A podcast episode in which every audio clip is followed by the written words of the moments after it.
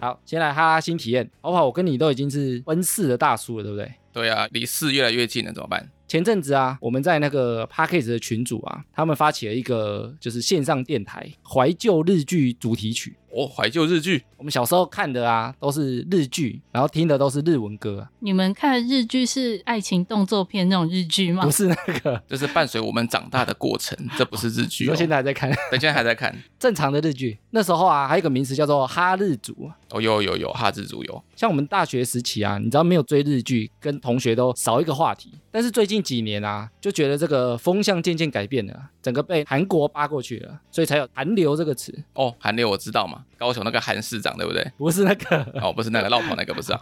韩流啊，有包含韩国电影。以前韩国电影基本上没听过几部，韩国电影之前还拿到奥斯卡，寄生上流，没错，真的很好看。然后再来是韩国剧，你看像前阵子 Netflix 最红的《鱿鱼游戏》，然后韩国很强的、啊，还有它的音乐跟舞蹈。 K-pop 他们的团啊，他们都从那个练习生开始，从小开始培养，他们都不是什么半路出家的、半路出道的，好像很多都是从十一二岁就开始。他们练很久才能出道啊。嗯对，感觉很辛苦哎。然后韩国还有很厉害的、啊，他们的电玩、韩国的电玩电竞，对啊，他们电竞非常强，世界第一哎。打那个英雄联盟啊，很多电玩啊，像什么星海争霸啊，整个产业是非常大的，对啊，所以在韩国当电竞选手是一个很厉害的职业。可以赚非常非常多钱。就是大家把他们当明星在看，然后还有韩国的服饰，现在大家都买韩版的。嗯，我也很爱买韩国的衣服，以前大家好像比较喜欢日系的，对不对？我是更笑系的啦。 这个梗很老。韩国还很强啊，他们的饮食，现在台湾很多那个韩式料理，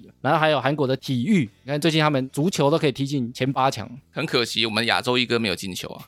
然后还有韩国的旅游跟观光。有一阵子大家出国啊，韩国也是一个大家蛮想去的地方。 最近也看到蛮多人都在韩国，好像之前同事都会大家久一久要去釜山玩呢。然后还有韩国啊的化妆品跟美容品，哦，这个真的女生很有感，这几年超多韩国的品牌都很厉害，所以你看我们上面讲那些啊，而且他们厉害到啊，不是只有台湾很红，全球都很红。好像现在连欧美都很疯韩国的东西。你说封他们的韩团吗？ BTS 还有那个 Blackpink，我们刚刚不是有提到那个 K-pop 吗对， ？K-pop 有多红，那时候《江南 Style》，哦真的是红遍全世界。你知道《江南 Style》在 YouTube 的观看排行榜啊，流量最高长达五年。五年这么久，在他之前啊，小贾斯汀的 Baby，然后他大概好像三个月、四个月就超过他了。 好夸张哦！ baby 这么弱，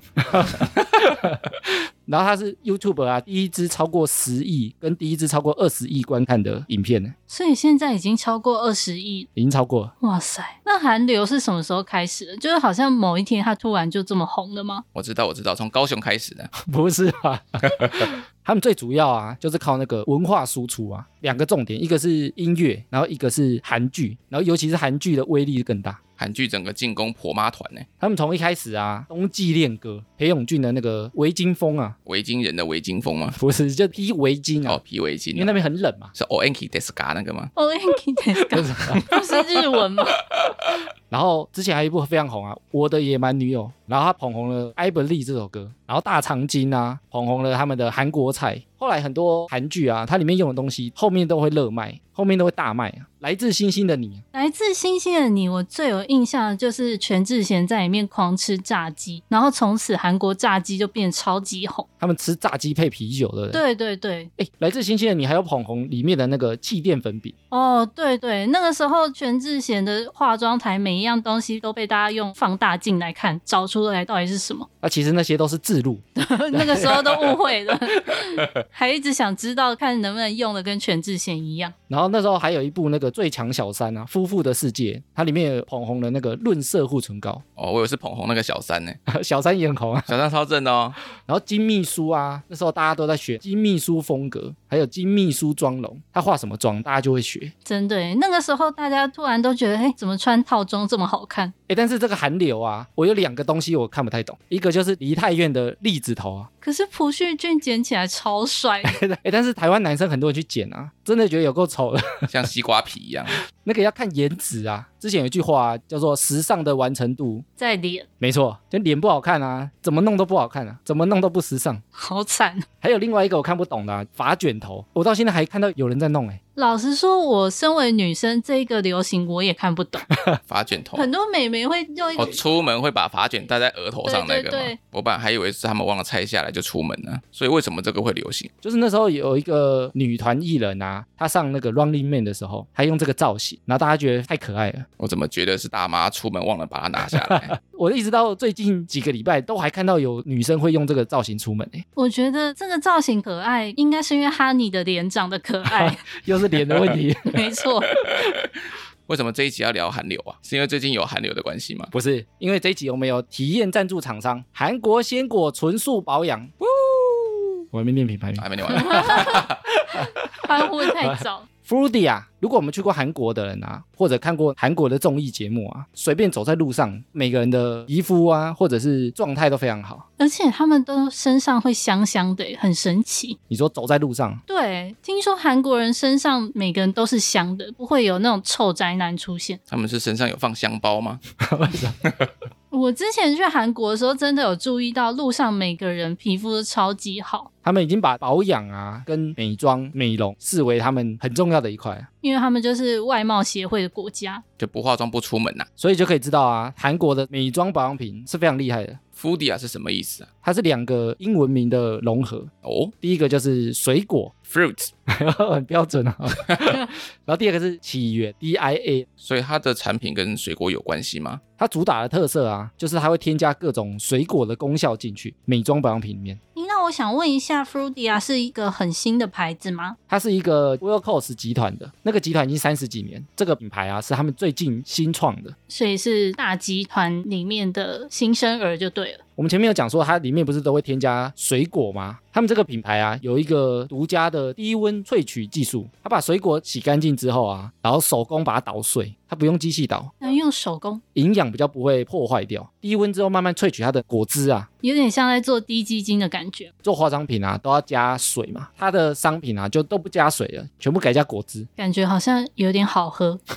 然后每个水果啊，它都有不同功效嘛，像比如说蓝莓主要就是补水用的，石榴主要就保湿，然后加柑橘啊，它就会有明亮的效果，然后加青葡萄它就会抗氧。然后它的明星商品啊，就是它的面霜，啊诶它现在这个品牌啊，在官网各大网购平台与屈臣氏皆有贩售。然后它的面霜啊，就长得很可爱，很像那个小熊维尼蜂蜜罐的那个外形。因为我本来工作就是跟美妆相关，所以我自己超爱去屈臣氏，就是会看一下有没有一些新的牌子啊，或者一些没用过的东西。之前逛的时候就有看到这个牌子，就看到它那个蜂蜜罐超可爱。欸它的那个蜂蜜罐啊，它有拿到德国红点跟德国的 IF 设计奖。然后这个品牌啊，他们最近开始主打、啊、纯素系列，纯素是什么？难道还有荤的保养品哦？来跟大家科普一下，其实纯素保养就是这几年非常流行的保养品的趋势。所谓的纯素保养啊，就是他们在制作过程不会使用动物去做任何的实验，然后他们的成分也都是天然植物萃取，不会和动物有相关。有些保养品啊，它是不是会有点像实验室一样啊？抓那个老鼠，把保养品抹在老鼠的脸上啊？ 对对对，可能是老鼠啊，或者是兔子之类的。你说抹在它们身上，然后看有没有功效，或者看它们会不会受伤。对，主要好像都是用来测试那些产品的安全性。那要是不安全的话，那这些动物很可怜呢、所以 Fruity 啊，最近就要打造这个纯素系列，主打友善环境，然后用天然的营养跟香气，打造健康的果汁机啊，肌肤的肌啊。像我以前啊，都以前都是水晶香皂从头洗到脚，没有再抹任何的保养品。然后这一次有试用了它其中一条护手霜，会黏黏的吗？不会啊，感觉很快就可以吸收，不会觉得说手上好像有一层东西在上面。划手机的时候不会油油的，我手机一滑，手机就飞走了。太滑了吧！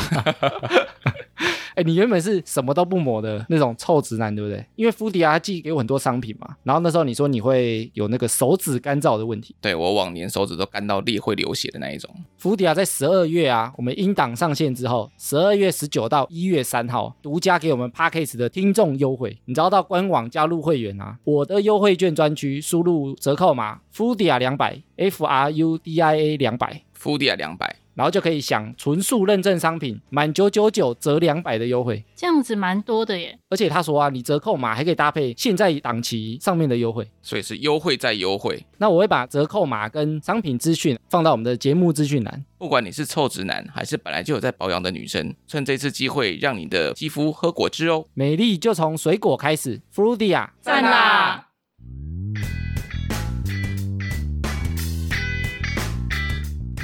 闲闲没事的都养，别忘每周充能量。欢迎收听哈拉充能量，我是艾米。好啦，我是跑跑，嗨，又是我小苦。这一次是那个小谷的第二次录音啊，但我觉得我这一次出现有点为难人。艾米这一次的主题真的是有点难呢。想说来聊一个两派论战的话题啊。自古以来啊，争论了很久，就是我们的人性啊，到底是人性本善还是人性本恶？然后这个性善论啊，就是孔子的两个学生，孔老夫子，主张性善论的啊，就是孟子。依稀有印象，我是孟母三迁的孟子哦。哎，哦，那是他妈妈， 他妈是他吧？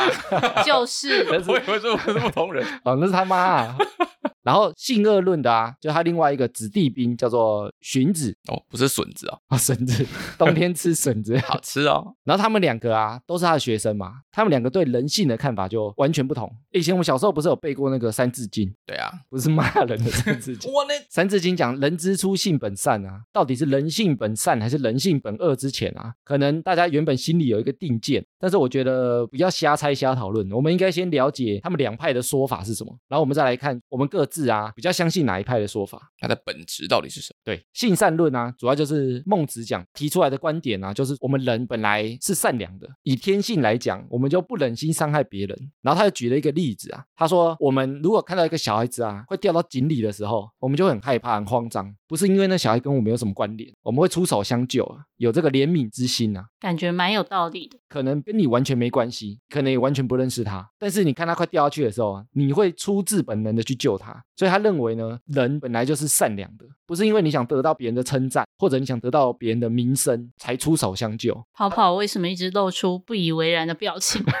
你是不认同是不是？有一点不认同。所以他觉得人性啊本来就是善，然后我们很多其他的美德啊都是从这个善良出发的，我们就会衍生出我们的仁义礼智，都是因为我们本身很善良，衍生出这些我们个人的特质。这个是孟子的讲法。孟子好棒棒，然后另外一个啊，就是荀子讲的，荀子就提出人性本恶嘛，他觉得啊，我们人本来是邪恶的，世界上不是没有好人，他觉得好人啊都是后天学习，就是我们本来出生其实是蛮坏的，但是我们可以透过一些学习啊，让我们看起来没那么坏，但是我们的本质是坏的。斯文败类的感觉吗？因为他的举例是因为小孩子什么都还没学到嘛，所以他比较接近本质。他说小孩子啊，有些东西喜欢，有些东西不喜欢，他有这个喜欢的利益之心啊，他就会去抢人家的东西。他说小孩子也会有讨厌的心嘛，讨厌啊，你就可能会去伤害别人，因为你讨厌他嘛。对我讨厌你。然后我们一出生就耳朵跟眼睛，所以我们就会有那个声光美色的欲望，我们会想偷听人家在干嘛，或者是偷看一些色色的东西。哦，从小就会这样吗？从小就充满好奇心啊。所以他觉得啊，如果我们放纵人，依照他的本性去发展啊，就会去抢人家东西，或者去杀别人、偷看人家。感觉超级变态。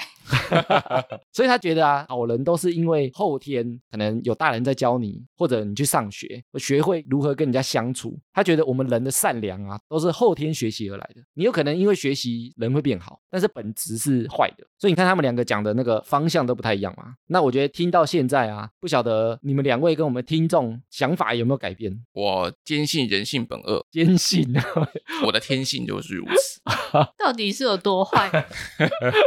哎、所以你不认同孟子的说法吗？我不认同孟子为，什要么是认同的话，他妈就不会带他搬三次家了。为什么？坏这个东西，你不用特别去学，也不用人家教你，你天生就会了。但是却要去学怎么样变好。哦，你说好要学对啊啊，，但坏不用学。坏不用学啊。哦，所以本来我们是坏的对啊，我们本质就是坏的，所以我们不用学坏。哦，所以我们要学乖没错，哦，也蛮有道理的。 是不是？是不是？好像有点被说服。哦，你这是荀子的说法啦。我们本来很坏，但是我们可以学习如何变好，对啊，变一个好人。没错。 那那个小苦，你的看法呢？我是比较乐天派的，我觉得人性应该是本善的。为什么？如果说你还是小朋友，你难道会动了你想要杀人的心吗？我觉得这个很可怕哎、他可能不会想直接杀人啊，但他可能会抢人家玩具 啊，抢人家糖果啊，这个也算小坏，小坏坏。可是就觉得得好像应该也没有这么坏吧，善良大概还是有百分之八十。哦，所以你觉得善良占多数？ 这个世界上也没有这么多坏人吧？大家应该没有遇到那么多坏人吧？ 知人知面不知心 呐、啊。像我觉得日常生活中其实还蛮常遇到会让我相信人性本善的例子啊，就是像有时候女生很喜欢就是包包都拉链没有拉或者是没有盖好，都会有很多好人就是提醒你说，诶，就是你要小心哦，你包包要盖好哦，就是东西不要掉喽。或者是在路边看到有人跌倒，不是每次都会有一大群人过去围住他，就是想要帮他吗？ 不是先过去笑他吗？ 太坏了吧？ 就是有你这种坏人，不是因为你长得很漂亮吗？所以才有人去提醒你。对，就他们帮你撑雨伞啊。诶，但跑跑，你不觉得？因为像那个小虎讲的啊，他有对点像孟子说的，就是他不见得是因为对自己有好处，出自于良善之心去帮。但是我觉得这是后天教育当中所赋予我们有这个东西，没有学过怎么去帮人家做这些事情的话，其实不会就会有这个想法去做啊。诶，但是很多东西是本能啊，比如说你看到有人忽然撞车，你可能不是思考之后才去做啊，第一个时间冲过去赶快把他扶起来， 会不会扶起来伤得更重？ 什么意 思？你都反而害到他。对，反而害到他。你嗯是趁扶他起来的时候偷踢他一脚吗？ 没有，有时候你出车祸你会骨折啊，你可能一动，哎呀，不能乱动啊，对，不能乱动哦。这是像孟子讲的啊，有些事情是本能啊，不是思考之后才行动的。但是依我的例子，我也有做很多坏事的本能啊。例如什么？就像我有一次小时候在家真的太无聊没事做，然后我们家顶楼违建里面就住了一家人，然后我就回我家把不喜欢吃的巧克力全部往他家阳台丢，到最后整个阳台全部都是蚂蚁。这是你几岁的时候发生的事情？这是我国小的时候，诶，但你这个事情可能是想过的啊，因为我没有想哎、所以你觉得是本能哦，不是你学坏的。就是一个叮。我在还没做题目之前啊，我是人性本善派。 那做了题目之后呢，我说你不知道，哎、我觉得那个人性本恶的论点其实也不错。是不是很有说服力，对不对？所以你现在被动摇了。我一直觉得男生应该都是人性本恶派，哦，真的、哦，你有这个想法就是坏念头，那小坏天坏，生的对，天生的有没有？觉得男生就是有一些劣根性，哦，所以我们很容易是人性本恶派啊，因为男生感觉就是比较按照自己的本能，然后会做出一些坏事。男生比较北霸啦。那艾米，你做完这资料收集之后，那关于人的这个部分，你有觉得哪一派的说法才是正确的吗？哎、其实我们在社会上啊，我们看过很多坏人，但是我们也发现有很多好人。我觉得讨论这个人性本善、人性本恶啊，这种二分法啊，我觉得通常都是错的。感觉中间好像会有一些灰色地带，我们之前有讲那个灰阶思考啊，就是很多事情啊，它不是负一或一啊，其实大部分都是介于在中间。我们之前讲，比如说内向、外向性格啊，还有我们的性向啊，其实有时候都是一个光谱啊，通常不会落在最极端的两边啊，就是人性本善跟人性本恶啊。我发现有个论述，它是我觉得看完之后啊，我觉得最得我心的哦，是什么论述最得你心呢？论述。论述，哎，之前有一本书非常的红，好像是去年吧，那本书叫做《仁慈》。嗯，怎么办？没听 过，孤陋寡闻。哎，那本书非常红，而且已经红到啊，之后可能会拍成电影，版权已经被买走了。是日本的书还是欧美的书呢？他是一个荷兰的历史学家写的，他被誉为是最年轻的思想家，叫做布雷格曼。完了，真的不认识。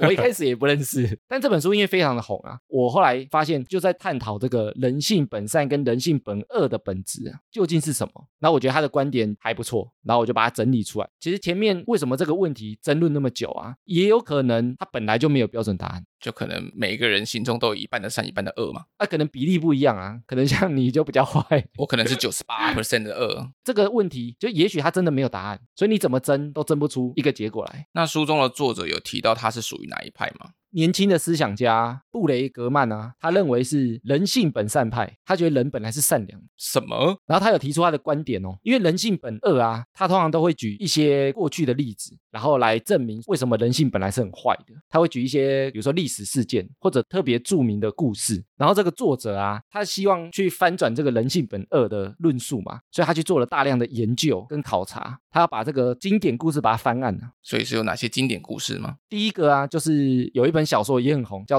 做《苍蝇王》。完了，还是 没有听过。我只有看过《苍蝇人》啊。苍蝇王他有得那个诺贝尔文学奖，哦，那《苍蝇王》是在讲什么？他的那个故事在写说啊，有一个班级的小朋友，就是六到十二岁，都是男生，然后他们因为飞机事故掉到一个荒岛上面，所以那群小朋友呢就自己要生存嘛，对，所以他就发展出一连串的故事，就是开始那个你争我夺啊，分党派啊，骗人食物啊，领导啊，借由刻画这群小朋友，他们都在荒岛上，没人帮他们，然后衍生出不同的人性，可能有贪婪啊，有诈欺啊，或者是权力啊、欲望啊这些。小朋友竟然就会做这些事情，然后他的走向啊就越来越疯狂，然后最后啊，这个故事的结局，全部的小朋友啊，最后只剩两个人，其他都死掉。是什么饥饿游戏的真实版吗？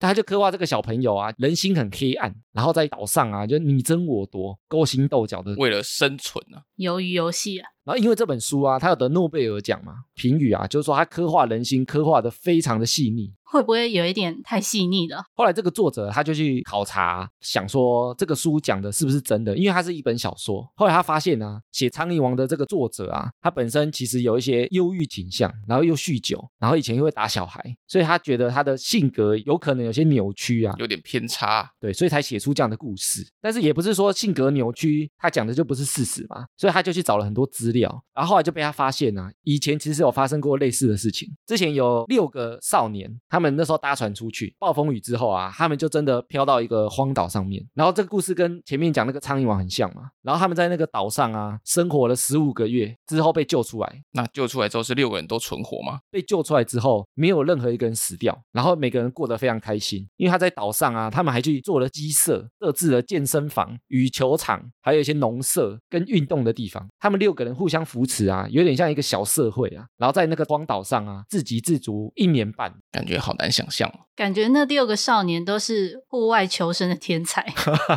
野外求生。 如果把我丢在荒岛，我可能起不了任何作用。不过后来被救起来之后啊，因为里面有一个船长，他说他们活着的关键啊，就是因为互相认为大家都是善良光明的，互相信任，才有办法生存的下去。这个应该可以多少证明《苍蝇王》的这个故事，有可能在真实世界啊，不是这样的发展方向。然后他去做了第二个人性本恶实验的翻案，这个实验叫做史丹佛监狱实验，这个也蛮有名的。史丹佛监狱这个故事我好像有听过，他要做实验嘛，他就找了二十四个人，把他分两组，一组当囚犯，一组当狱卒。心情很不好的狱卒嘛，狱卒问准啊。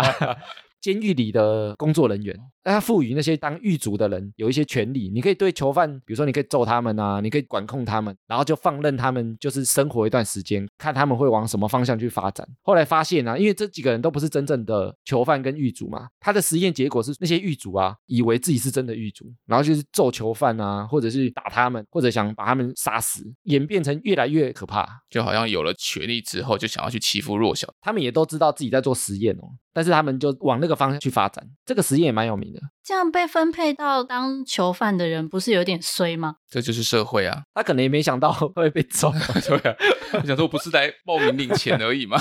对啊，我想参加个实验，莫名被打。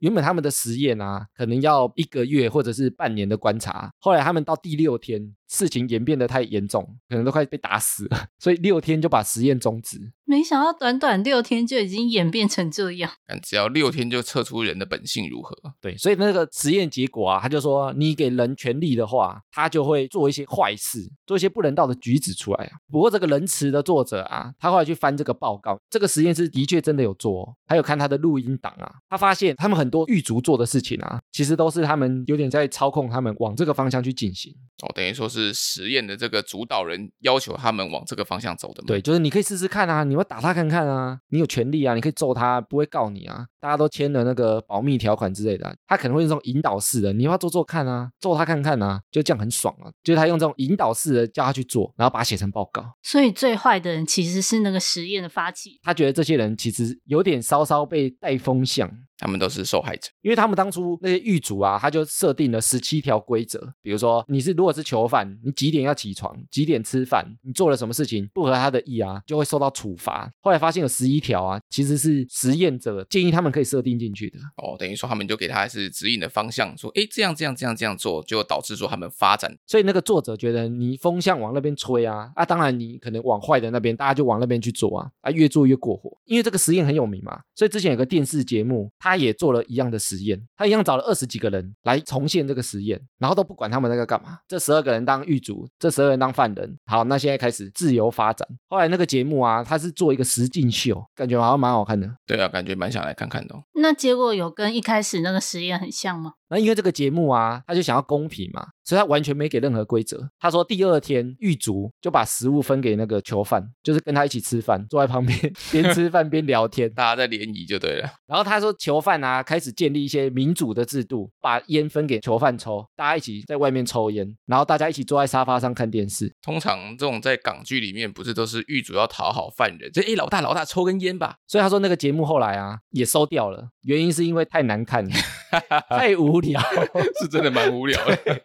它不像一开始做实验这么激烈，因为大家看可能想说，如果大家有权利，是不是真的会想打人啊？想要看那个爆点，后来发现这节目实在太无聊了，大家就是在里面瞎晃，然后抽烟当朋友，根本分不出谁是狱卒，谁是囚犯啊。然后第三个啊，它叫做米伦格尔电极器实验，这个也很有名，但是你们好像也很茫然。这个是要怎么点？他还是找了两组人，一组当老师，一组当学生，然后他把他关在两个房间，他就跟那个老师讲说啊，如果隔壁学生答错题目啊，你就可以电他。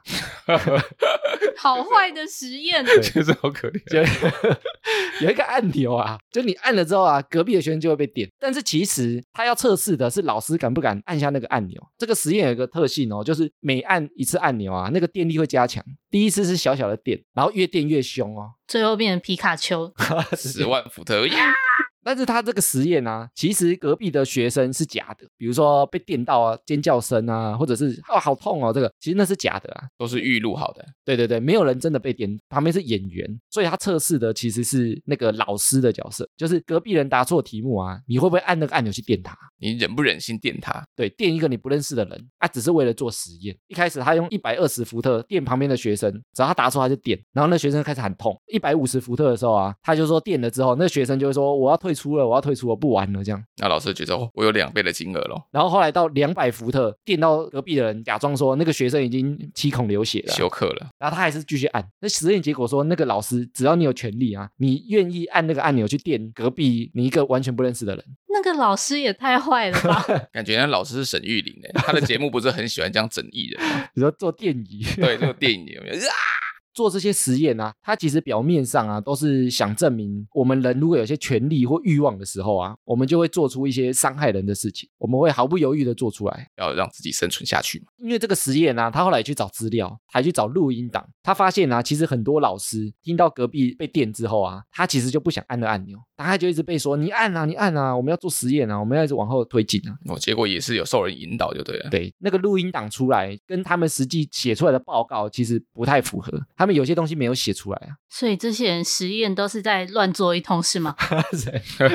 片面资讯之类，所以他就觉得啊，如果我们都只看这些实验啊，我们就会觉得人特别坏，我们就是愿意电死一个我们不认识的人，或者我们就有权利之后啊，我们就会去想要去管控，把人家压在下面。压在地上打，他这本书里啊，其实他就举了很多例子，翻转这些原本我们觉得很有名的人性本恶的实验。 那他书里面除了去推翻一些人性本恶的论点之外，他有没有找一些人性本善的例子来鼓励一下我们，鼓舞一下我们人性？下，鼓舞一下人性本善派。他其实后来也有找了一些例子啊，我们不是会有战争吗？像最近不是乌俄战争吗？对啊，打好久了。他就觉得我们人到底是不是真的想要去打打杀杀？以普丁的立场来讲，应该是然后他找了两个例子啊，因为我们互相伤害最严重，其实就战争嘛。他去观察一些战争的数据，去找一些蛛丝马迹啊。他第一个发现啊，那时候在二战的时候，英国阵亡的所有军人啊，只有十趴是被子弹跟地雷炸死的，哦。那剩下那几趴是剩下要么就是手榴弹或者是空投炸弹炸死的，就是那些人不是近距离被杀的，有九成都不是。所以大家还是不忍心近距离的时候真的伤害别人。对，就是他发现啊，通常你死掉都是远距离的，就我看不到人，我炸弹飞过去把你炸死就好了。大部分九十趴的人都是这样死掉的。你真的近距离开枪射死人，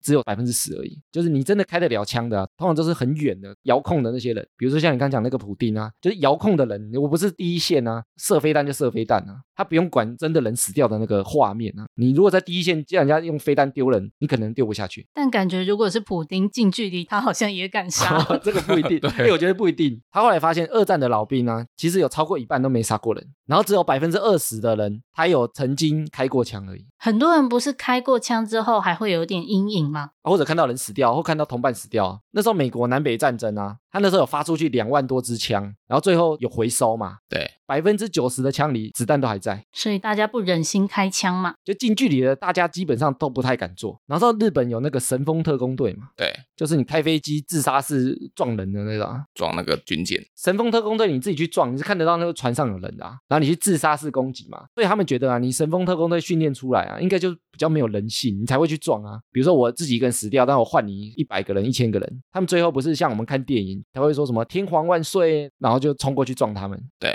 所以有些人会觉得那些神风特工队啊，没什么人性嘛。 结果该不会其实他们非常爱护小动物吧？还有想家里养了好几百只流浪狗哦，他们在飞机上的无线电回传啊，就是他们飞机不是会有通讯吗？对，听他们的那些神风特工的录音档啊，大部分的人最后不是喊“天皇万岁那他们是喊什么？”，大部分都是在讲希望照顾我的妈妈、照顾我女朋友啊，或者照顾我的爱人啊，照顾我太太啊，就是他们还是很喜欢人，只是他可能跟他是不同国家，他被指使要去做这件事情啊。所以电影所投射出来，他们最后喊那个“天皇万岁”，其实只是一个商业的导向，而不是真实的事情发生。，对，其实他们还是不会想死，然后他们还是有喜欢的人，只是因为他被指使嘛，说你要开飞机去撞他们啊，或者去自杀、啊。因为军令如山嘛。就像前面讲的啊，你其实你实验看起来啊，你如果只看它呈现给我们的，你就觉得人很坏。为什么会有人想去自杀，然后去比如说怎么自杀炸弹客之类的、啊，你就觉得人特别坏。但其实他们还是可能有家庭啊，他们还是有喜欢的人啊，或者像你刚刚讲，他可能喜欢小动物啊。应该也没有这么了无牵挂啦。所以他就发现啊，其实我们人打从心里不喜欢去伤害人啊。诶，这个就讲到，如果真的发生战争啊，跑跑你真的敢开枪吗？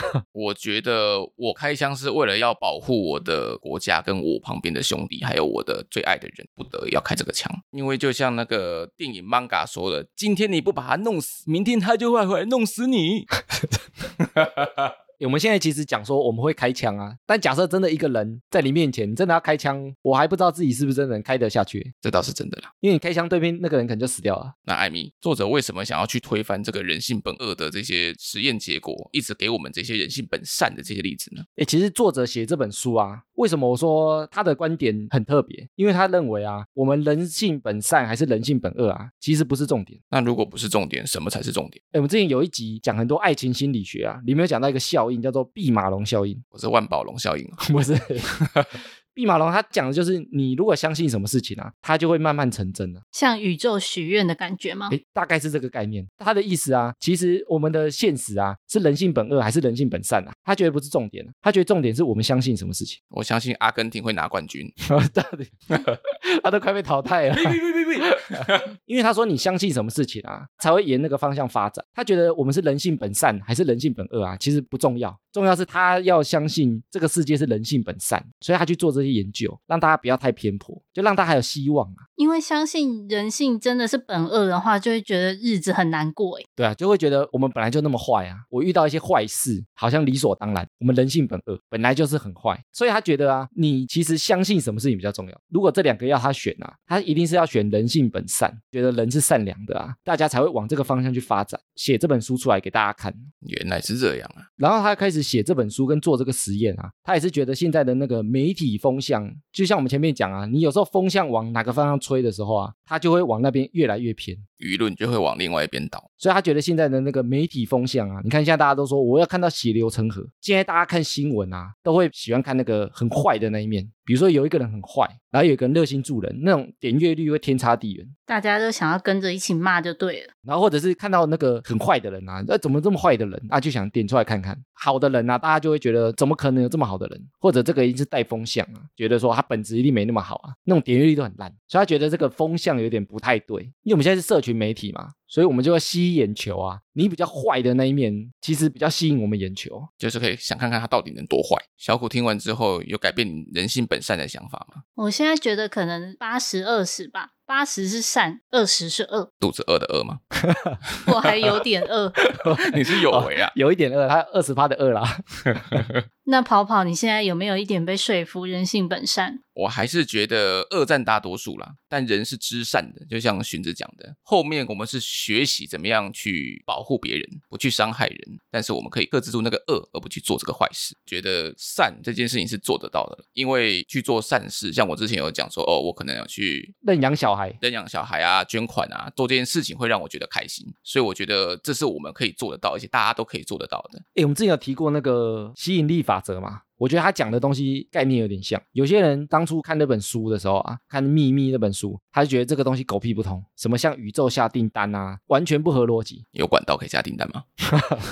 我当初有讲，我其实有相信这个东西，可能也许不是真的，但是它值得我去相信。一种越努力越幸运的感觉。我觉得相信它有好处啊，比如说像之前我们有聊过那个，你们认为是命定论还是人定论啊？就是我们的命运生下来之后啊，它是确定好的，还是它是可以自己掌握的？是天注定还是靠人打拼呢、小苦，你认为是命定论还是人定论？我个人有一点相信命运，欸我觉得一切自有安排，冥冥之中注定好。哦，所以做什么都没办法改变吗？你可以努力啦，可是我我的命运论我会觉得是好的方向，就是你可能现在遇到一件坏事，但是可能之后你想想就会觉得，哦，你从这件坏事里面学到了一些东西，它是来帮助你成长的。哦，你说发生的事情都是好事，但是它是一定会发生的。没错，哦，啊，跑跑，你认为？我是觉得人定胜天啊，所以是人定论。像我也是人定论那一派的、啊，我的想法是讨论这一题啊，跟这个人性本善、人性本恶啊有点雷同啊。到底是哪一个方向不重要，是你相信什么对你有好处、啊。嗯，没错。所以还是要看哪边有好处就往哪边靠嘛。哎，不知道我们的听众啊，经过我们的说明之后啊，有没有对于你们的看法有点改变？最后其实才发现，讨论人性本善、人性本恶根本不是重点。那我们前面花那么多时间争论，到底是为了什么？你是好人，也是个坏人。所以跟我没有分好人还是坏人，方炯斌唱的才是对的。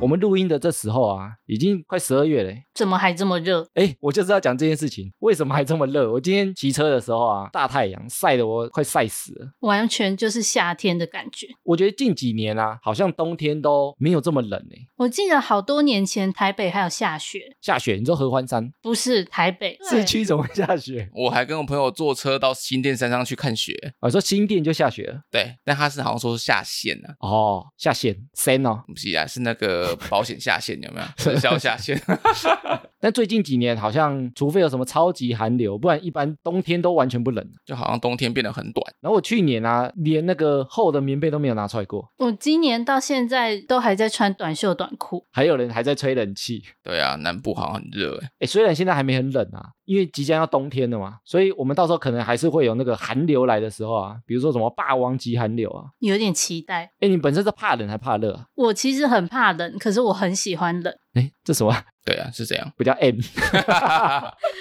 夏天的时候，嗯大家都一直流汗，每个人都很热，大家都心浮气躁。然后你搭捷运还是搭公车的时候，都会闻到一些有点可怕的味道。男生很臭啊。臭烘烘，啊，跑跑，你喜欢冷还是热？我是喜欢冷，你喜欢冷哦。因为冷你可以穿外套来让自己觉得暖和，但是你热的时候，哇，热是没有办法解决的，你把皮扒掉还是一样热欸。你可以裸体在路上啊，我在大家是裸体的、啊，没有人想知道。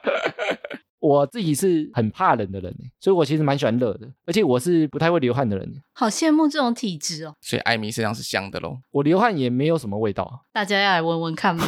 所以我其实蛮不喜欢冬天的，虽然现在还没很冷啊，但是我们之后开始进入冬天了嘛，可能会有很冷的期间啊，所以我们今天就来讨论一下，我查到了一些如何比较不会冷，我们先预防起来啦。虽然现在还用不到，现在超热。跑跑下个月要去日本，搞不好可以用得到。日本应该很冷，诶我看文章啊，他讲说，如果你天气冷的话、啊，第一个要把躯干保暖做好，躯干就是身体的部分，啊身体跟四肢啊，哦，身体的躯干哦，对，不然还有什么躯干？树的躯干吗？讲说啊，因为你天气很冷的时候啊，我们身体的热能啊，通常都在血里面在跑，就是维持我们人体温，就是那因为那个血有温度，然后它一直流动。但是他说天气很冷的时候啊，因为我们身体中间都是内脏，所以血会往内脏的附近包起来，让它不会太冷，它会比较集中在躯干，所以你让躯干很暖，你就相对比较不会那么冷。所以重点是要身体暖和嘛。诶，但是这跟我们一般想象的也不太一样，欸跟我体感也不太一样。诶，比如说我很冷的时候啊，戴那个围巾啊、毛毛啊、把头啊啊，或者戴手套啊，穿袜子啊，把脖子啊、脚啊都把它包起来。所以跟我们想象中的好像不太一样。所以等于说，你就是身体穿暖，然后手跟脚全部都不用穿，让它晾在外面也不会冷哦。如果以理论来讲是这样，因为我个人的经验，在真的非常冷下雪的地方，我戴那个耳罩，把耳朵捂起来，我觉得温暖很多、欸。哎，对啊，我也觉得，所以这文章是乱写。这腐烂的， 然后他第二个讲说啊，大个子跟大胖子比较不怕冷。因为脂肪厚吗？他说脂肪厚啊，他说那个温度会阻隔啊，然后你大个子啊，它的肌肉量也比较大，所以你身体消耗的热能会比较高。所以我的体脂高到了冬天就开始变得有用了。对就变暖炉了啦。所以他说瘦子比较怕冷啊，你说那 S 手那个瘦子不是他，像我这种瘦子就蛮怕冷的。人家叫做一手，哦，是 E 手不是 A 手。你知道我们人的体温大部分是怎么来的吗？体温是怎么来的？对啊，我们体温怎么来的啊、燃烧脂肪吗？燃烧脂肪应该算一半对吧？那是燃烧蛋白质吗？主要是新陈代谢，就是我们分解那个热量啊，我们产生热量那个过程产生热能，所以主要是新陈代谢造就我们有体温的。哎，所以第三个啊，你如果要维持你身体的温度啊，就是你要吃东西，吃东西会让你体温会高一些。你拔豆腰的时候会特别冷，难怪大家到了冬天都会一直很想要吃东西。对，那是身体的本能。感觉永远吃不饱。对，因为你吃东西之后啊，就像我们刚刚前面讲说，你新陈代谢释放热量的时候，那时候会产生温度，所以你吃点东西，你身体比较暖和。他们说像那个露营的人啊，不是晚上很冷嘛，所以他们露营的人其实会建议吃一些宵夜，因为说露营吃宵夜啊，你整个晚上会比较没那么冷。感觉比较好入眠呢、终于有一个可以合理吃宵夜的理由了。然后有些人啊，你进到室内之后，啊他外套舍不得脱，他说这个做法也不好。如果你在外面穿的那个衣服跟在室内一模一样啊，你在室内就会太热，会出汗。出汗之后你去外面，他那个汗流失啊，他会带走更多的热能，你就会更冷。毛孔就会缩起来。然后他说你要最不怕冷啊，一般最建议的穿法就是三明治穿法，是洋葱式穿法吗？洋葱已经落伍了，洋葱为什么？因为好像说洋葱式穿法不是最正确的。那是什么最正确？ 你说的三明治穿法，墙头草。 诶洋葱式穿法是怎样？洋葱式穿法就是一层一层的叠上去，你每一件都不要穿的太厚，然后就是多穿几件这样子，你可以随时穿脱。你说多穿几层，热的时候就脱一两层，冷就多穿一两层这样。哦对，对对，它有那个顺序吗？好像没有。哎、其实他说三明治穿法、啊、为什么是最夯的啊？三明治穿法只要穿三件就好了，不用穿那么多件。要穿哪三件呢？最贴近肌肤的、啊，第一层要穿排汗的，排汗衣，比如说排汗衫，所以男生穿那个汗衫啊、吊嘎啊，那是正确的。就好像滑雪的时候里面要穿排汗，对，比如说你去健身穿的那种贴身的运动服啊，哦其实那个是对的，因为你穿很多可能会热嘛，你动来动去可能会热啊，所以你可能会流汗啊，汗衫就会把汗吸起来，赶快把汗排掉。因为有水分会让你觉得更冷。对，所以第一层要穿排汗衫，啊，有些人会穿那个棉的啊，闷在里面，然后整件衣服湿湿的啊。排汗衫有个特点是它干的比较快，你如果穿那个比如说棉衬衫啊，那吸汗之后那个不会干啊，不容易干。，对你就会很冷，所以你第一层要穿那个排汗的运动的那种排汗衫，不用很厚哦，只要它有那个材质就可以了。啊，第二层啊，你就要穿比较厚的保暖层，尽量穿一些比如说毛类的，比如说羊毛啊这种比较保暖的材质。那发热衣算是哪一层啊？发热衣算是最里面那层，因为现在发热衣很多都做排汗的，哦，所以你第一层里面穿发热衣或者是这种排汗的嘛，啊，第二层就穿比如说毛衣，就让你保暖的啦，或者是刷毛的，比如说帽 T 之类的啊，里面有内刷毛的那种。嗯，那最外面要穿什么？然后最外面的啊，你就要穿那个防风防水的风衣啊，怎么感觉穿起来好像不是很时尚？不会啊，风衣穿上去不就很时尚了吗？你看不到里面穿什么啊、啊，风衣其实也不用很厚，它最主要啊就是你要防风，让风不会吹进来就好了。然后或者是你可能有那个小水珠啊，或者是下雨的时候啊，水不会跑进去你衣服里面，所以你里面的排汗衫，它会把身体的汗赶快排掉嘛。然后中间就是保暖，外面就是防风的。其实你只要穿这三层就不会冷。感觉很适合机车族穿呢、天气很冷的时候啊，很多女生那个裤子什么都穿好短，她都不怕冷呢、欸对啊，爱睡应该要配醉不过她们也有可能就是像我们刚刚讲啊，她躯干的保暖做得很好啊，也是有可能。对啊，你身体的保暖做得好啊，你就穿这个三明治穿法、啊。可以先学起来。我去东京的时候会试试看。接下来听众回复留言，呃，我们收到了一则很特别的资讯，补充了上次跑跑你讲那个跳伞经验的啊、对啊，而且他的回复留言非常的长哦。来自于我们的博弈，他说听了 EP 一二三来发表一下意见。他说在节目中听跑跑说克服惧高症，所以跑去跳伞。博弈呢，他本身是一个退伍十九年的前中华民国的伞兵。他说适应跳伞对于克服惧高症的作用其实微乎其微。他说理论上来说，人对于高度的恐惧大概在十到十五公尺之间，十到十五公尺大概是几楼啊？一层大概是三公尺嘛。所以大概三楼了。哦，三楼四楼，所以他说啊，你一般在三楼四楼看下去是最恐怖的。所以他说，伞兵在受训的时候啊，大概是从五层楼会有一个叫做高塔训练。你如果不敢上去高塔，或者不敢从高塔上跳下来的，你就不能去做登机的实际跳伞。五楼其实就蛮高的耶，他说他们训练就五楼啊，你要敢跳下来，惧高症的可能就不敢。我好像就不敢。我可以试试看。 哦哟，你那你还说你有惧高症？我是有惧高症啊，但是我还是会想试试看。如果超过这个范围越多，其实那个高度对人的感觉就会越无感。跳降落伞跳出舱门的高度大概是数千到数万英尺，其实已经超过高度恐惧极限的范围。比如说，如果你在小飞机上啊，你看地面上的汽车跟建筑物，其实已经比指甲还要小，其实就没有那个高度的概念。所以他说，当初打开舱门，跑跑心里觉得紧张或者是兴奋的感觉，来源是因为他不知道后面会发生什么状况。紧张的来源其实不是高度，哎，我觉得这是真的耶，真的因为吗舱门打开的时候，你望出去就是一片风景，然后呢，底下那些建筑物啊、人啊、车子，因为已经超出了你平常能想象的距离。认知、啊、认知有多少，所以你不会有那个真正的那个距离。当舱门打开的时候，觉得哇，胯下一股暖流啊，我觉得真是兴奋的感哇，现在一股暖流也是尿出来了 吗。觉，尿裤子的感觉。啊因为他说你那个高度超过太多啊，你就没有那个高度的感觉了，对啊你就不觉得高了啊。你的看法就是另外一个，比如说啊，看出去好辽阔哦。就好像在玩极限运动的感觉。如果你真的想克服巨高，其实比较有帮助的应该是玩高空弹跳，这有点太激烈了。 要一直上上下下，这个我受不了。因为一般的高空弹跳可能就像他讲的，就在比如说四楼、五楼的那个高度啊。他说那个高度你看得到是你的认知范围，然后你又觉得很高，对于巨高症来讲应该是更可怕的。而且他会一直在那边 短腰短腰，一直来回。跑跑因为有巨高症，然后克服巨高症去跳啊。以伞兵的角度来讲，其实是你掉啦，谢谢大学长，诶小谷，你看完这个博弈的说明啊，你敢去跳那个小飞机的降落伞吗？ 不敢，还是不敢？ 完全不敢。因为他说你其实对于那个高度就不会害怕嘞。可是我之前去一些什么上海东方明珠啊，还是一些世界知名摩天大楼，那个应该也已经超过四五层楼了吧对？我还是觉得超级可怕。你说可能像一零一的观景台，你还是觉得很害怕。看下去，大家不觉得可怕吗？ 还是会可怕，但是你小飞机上去那高度跟你在一零一那些高度认知感觉是不一样。他说你越高会越不可怕，因为那个已经超出你的认知范围。我是不是太胆小？我搭飞机我也觉得很可怕。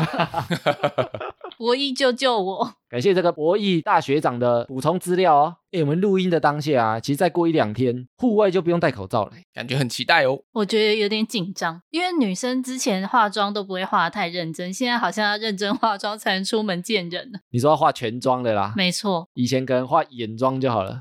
对 啊画眼线就好了。男生是不是也要开始把胡子刮一刮了？哎，所以像我们之前讲啊，口罩会让我们的颜值加分啊，以后走在路上，大家就不会觉得路人都长得那么好看。就没有办法脑补咯。我以前有个困扰啊，因为我们大脑会脑补嘛，很长那个口罩拿下来之后啊，发现怎么跟我想象中长得不一样，完全不认得这个人。对啊，差非常多诶。啊，我觉得这几年啊，因为疫情嘛，其实很多人口罩是连在室内他都不敢脱下来的，所以我觉得之后一定会遇到很多人啊。现在碰面的时候，嗯，原来你长这样， 欸 太久没看到本人了。对，可能两三年之后啊，比如说新同事啊，嗯，原来你长这样， 都把他想象成别人了。啊路上就会减少很多美女跟帅哥。可惜。好啦，以上就是本集的哈拉充能量啦。喜欢我们的听众朋友呢，可以到各大平台给我们订阅加五星。有 Apple Park 的听众可以拉到最下面给我们五星回馈，我们会在节目中回复听众朋友。原则上，哈拉充能量每周一更新。我是艾米，我是跑跑，我是小苦，我们下周见，拜拜